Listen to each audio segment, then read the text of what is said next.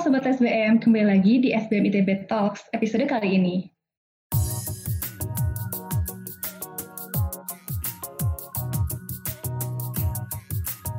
Bersama saya, Laksmi Saraswati dari MSM 2020, yang akan menjadi announcer di episode kali ini. Nah, pada episode kali ini kita akan berdiskusi bersama Cassandra Sari Damayanti yang merupakan pemenang dari Best of the Best Wirausaha Mandiri 2020. Dan kali ini kita akan membahas bagaimana tentang ide bisnis dan bagaimana Cassandra dan tim mengembangkan bisnis yang ramah lingkungan ini. Halo Cassandra. Halo Pagi, apa kabar? Baik. Uh, mungkin Cassandra bisa mengenalin diri lebih lengkap lagi? Halo semuanya, sebelumnya terima kasih ya sudah mengundang saya di SBM Talks kali ini. Perkenalkan, saya Cassandra, background saya dulunya sebenarnya mengambil teknik arsitektur di ITB S1-nya, lalu lulus bulan Oktober 2014, setelah itu sempat bekerja sebagai urban designer di salah satu uh, multinational company di Jakarta, itu uh, ICOM Indonesia, sama kurang lebih dua setengah tahun, dan juga sempat menjadi project manager juga untuk fit out interior. Setelah itu tahun 2018, um, pernah mengikuti uh, program Breakcraft yang bernama Icon itu sebuah pemberdayaan program uh, live in di di suatu daerah gitu. Waktu saya ditempatkannya di Singkawang. Di akhir tahun 2018 saya membuat rumah mikro prefabrikasi menggunakan recycled materials yang kami sebut namanya Raw House. Dan uh, dari situlah sekarang saya masih menjalankan bisnis ini yang kemarin alhamdulillah um, mendapatkan penghargaan untuk menang best of the best di uh, wirausaha muda mandiri.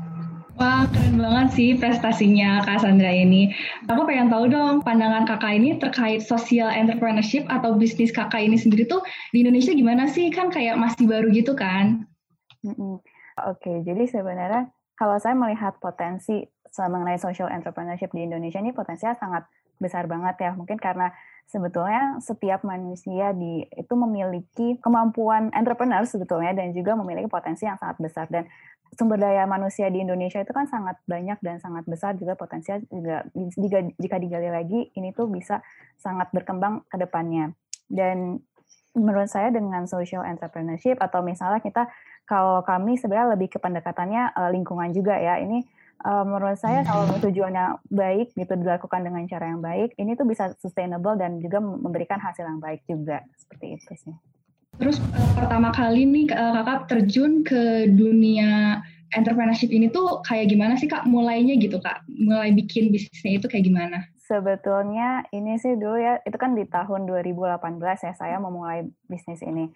Dan justru itu awalnya uh, alasan personal banget sih. Waktu itu saya pengen mengaktualisasikan diri gitu tuh di tahun 2018 kayak galau aja ini mau ngapain ya? Gitu. Terus resah sebagai seorang yang pernah menjalankan profesi sebagai urban designer, sebagai arsitek dan juga kontraktor gitu, uh, ini tuh saya merasakan keresahan akan aktivitas usahanya tuh yang uh, berpotensi untuk uh, merusak lingkungan kalau misalnya tidak diperhatikan dengan baik gitu demi mendapatkan cuan gitu kan. Karena sebenarnya memang aktivitas konstruksi itu memiliki dampak yang signifikan terhadap lingkungan. Jadi waktu itu saya kayak mempertanyakan pada diri sendiri sebenarnya saya mau apa sih yang dituju dicapai dalam hidup gitu. Terus sebenarnya kapasitas saya tuh apa ya yang bisa saya lakukan supaya uh, saya tuh hidup di dunia ini ya bisa bermanfaat nggak cuma bagi orang terdekat tapi juga mungkin bagi lingkungan dan juga ke orang yang lebih luas lagi gitu. Tapi saya juga bisa tetap dapat keuntungan nih. Jadi mungkin ini supaya saya coba memulai bisnis sendiri aja ya gitu karena sebenarnya nggak bisa bohong juga ya. Saya orangnya business minded juga gitu kan. Sebenarnya bukan tipe yang sosialis banget tapi ya realistis aja gimana saya supaya bisa hidup juga gitu.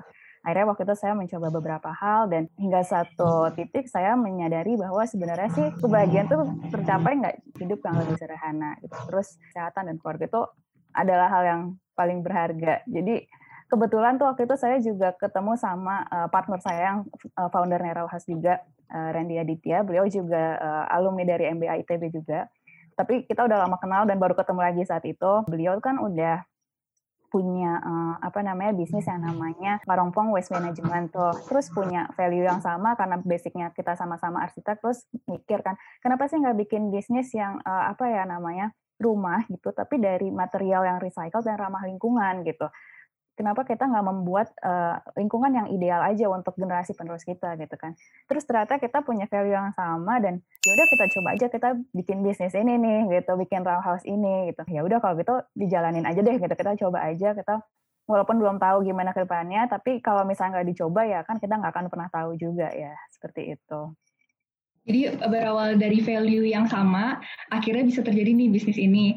Uh, terus suka dukanya um, menjalani bisnis ini tuh uh, gimana sih kak perjalanan suka dukanya? Kalau suka dukanya sih karena yang sukanya sih pasti kan saya tuh mendapatkan banyak banget pembelajaran ya dari um, memulai bisnis ini. Karena saya nggak punya background bisnis gitu kan dulu satu arsitektur nggak tahu gimana cara ngebangun bisnis juga. Jadi awalnya belajar sendiri eh, kira-kira harus gimana ya bikin bisnis plannya itu. Makanya karena nggak punya uh, background bisnis dan pengen belajar saya juga orangnya suka mempelajari hal baru makanya tahun 2019 Agustus lalu masuk MBA ITB program Business Leadership and uh, Executive. Ya udah jadi selama prosesnya ini banyak banget pembelajaran yang saya dapetin gitu. Nggak cuman uh, bagaimana membangun bisnisnya, tapi lebih ke arah personal sih. Bagaimana supaya saya lebih uh, dewasa untuk menghadapi berbagai macam situasi dan keadaan. Karena sebenarnya kalau misalnya menjadi wirausaha tuh nggak mudah sih gitu.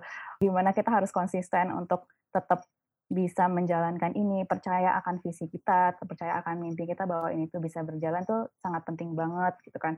Terus lebih banyaknya sebenarnya ke arah personal sih. Jadi kayak menyadari banget gimana sih peran keluarga yang suportif dan juga lingkungan suportif itu untuk membangun bisnis yang sebenarnya orang tuh belum percaya ini akan berhasil gitu kan. Kalau dukanya sih ya karena ini bisnis sendiri dan kita memulainya semuanya pakai dana sendiri gitu kan.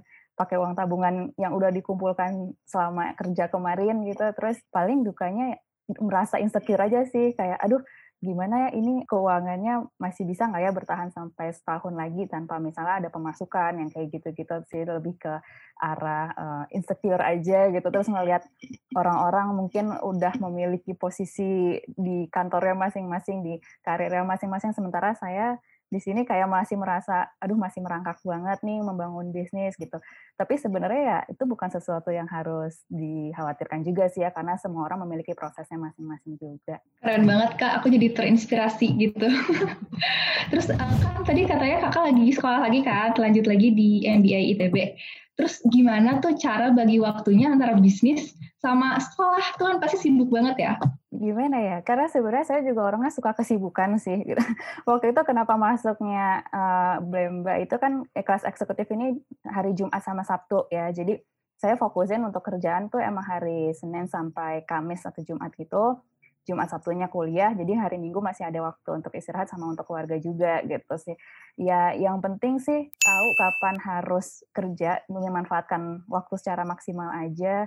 Terus juga hmm, ya uh, tahu kapan istirahat karena istirahat juga penting juga sih gitu kan kalau misalnya kita nggak cukup untuk istirahat juga takutnya uh, ya jadi malah mengganggu aktivitas kita yang lainnya gitu yang penting sih uh, ini aja sih apa namanya konsisten dan juga uh, mesti tanggung jawab terhadap waktu aja gitu. Keren banget kak bisa bagi waktu gitu dan bisa konsisten kayak gitu.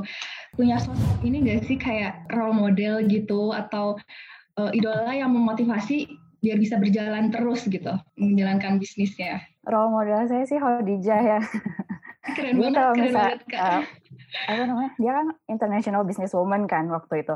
Dan itu di zaman itu sosok wanita itu kan biasanya dia direndahkan gitu nggak sih di zaman dahulu kala gitu. Tapi uh, Khadijah tuh bisa menjadi sosok uh, pebisnis wanita yang sangat sukses di zamannya dan ketika menikah dengan Rasulullah tapi nggak mengesampingkan kehidupan keluarganya tetap bisa bertanggung jawab sebagai seorang istri itu tuh saya kayak uh, harus bisa banget sih kayak gini gitu. Menjadi semangat juga gitu. Kalau misalnya uh, ada sosok yang seperti ini kenapa saya nggak bisa gitu? Jadi saya selalu berusaha untuk bisa terbaik untuk seperti Khadijah itu sih gitu. Uh, terus aku pengen nanya nih kan baru banget uh, menangin Best of the Best Wirausaha Mandiri 2020. Nah itu uh, gimana sih perjalanannya bisa sampai jadi juara gitu?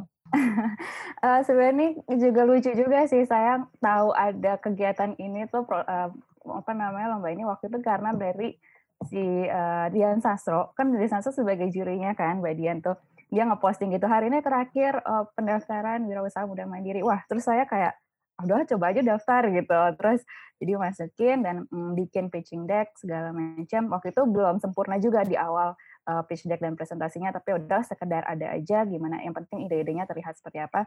Dan alhamdulillah waktu itu ditelepon kan lagi wawancara untuk tahap awal untuk seleksi administrasi dan diwawancara.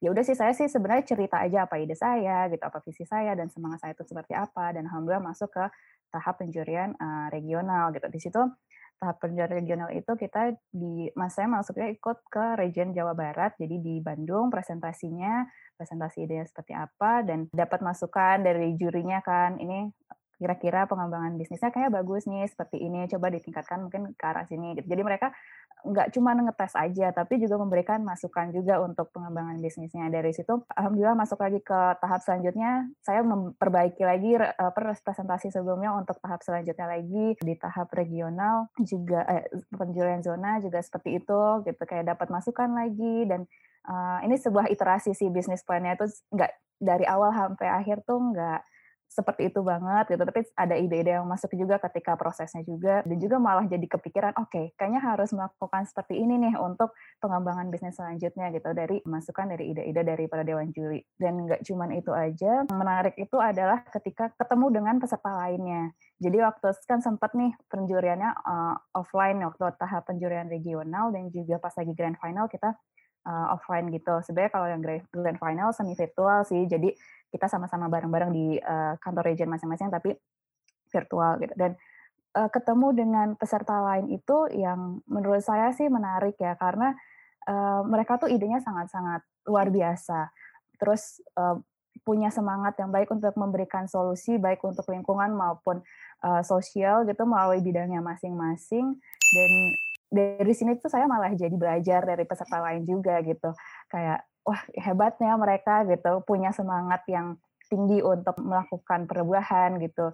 Terus juga jadi kepikiran, aduh jadi kayak saya pengen kolaborasi nih sama mereka gimana ya potensi bisnis ke depannya bisa nggak ya dikolaborasikan gitu. Jadi dari pengalaman dan saling bertukar cerita gitu, dari belajar gitu. Jadi malah uh, apa namanya memiliki semangat, menumbuhkan semangat saya juga sih dan terus belajar juga untuk lebih baik juga gitu seru banget lagi bisa ketemu sama teman-teman yang sama-sama jalanin bisnis kayak gitu kan. Hmm. Terus kalau impact langsung ke bisnisnya kakak sendiri ada nggak sih dari wirausaha muda mandiri ini? Alhamdulillah sih ada ya, maksudnya uh, dari situ sih sebenarnya impactnya secara internal kami tuh jadi lebih percaya diri aja sih, karena jujur di awal kami tuh juga selama seproses ini kami ngerasa uh, khawatir gitu kayak ada keresahan, aduh ini benar nggak ya? Ide ini tuh bisa diterima masyarakat gitu. Karena ini uh, Raw House itu bukan sesuatu ide yang maksudnya bisa dibilang ini adalah ide yang baru gitu. Dan masih marketnya pun kita masih mencoba meraba-raba ini ada sebesar apa besar marketnya gitu dan seperti apa gitu. Dan kita kayak mau kayak sebagai pembuktian juga sih WMM ini bahwa sebenarnya oke okay, ide ini tuh bisa dijalankan ide ini tuh diterima oleh masyarakat sehingga uh, banyak banget yang awalnya juga pada nyinyir ya di Raw House gitu. Kayak emang bisa nih Raw House di Indonesia? Gitu. Emang uh, ini berhasil ya? Kayak gitu. Emang ada marketnya? Dan ternyata setelah menang WMM malah banyak banget yang ngerasa eh mau dong dibuatin Raw House gitu. Mau dong nanam Raw House di sini kayak gitu. Jadi mulai orang-orang juga jadi lebih percaya juga kepada kami timbul trust juga gitu.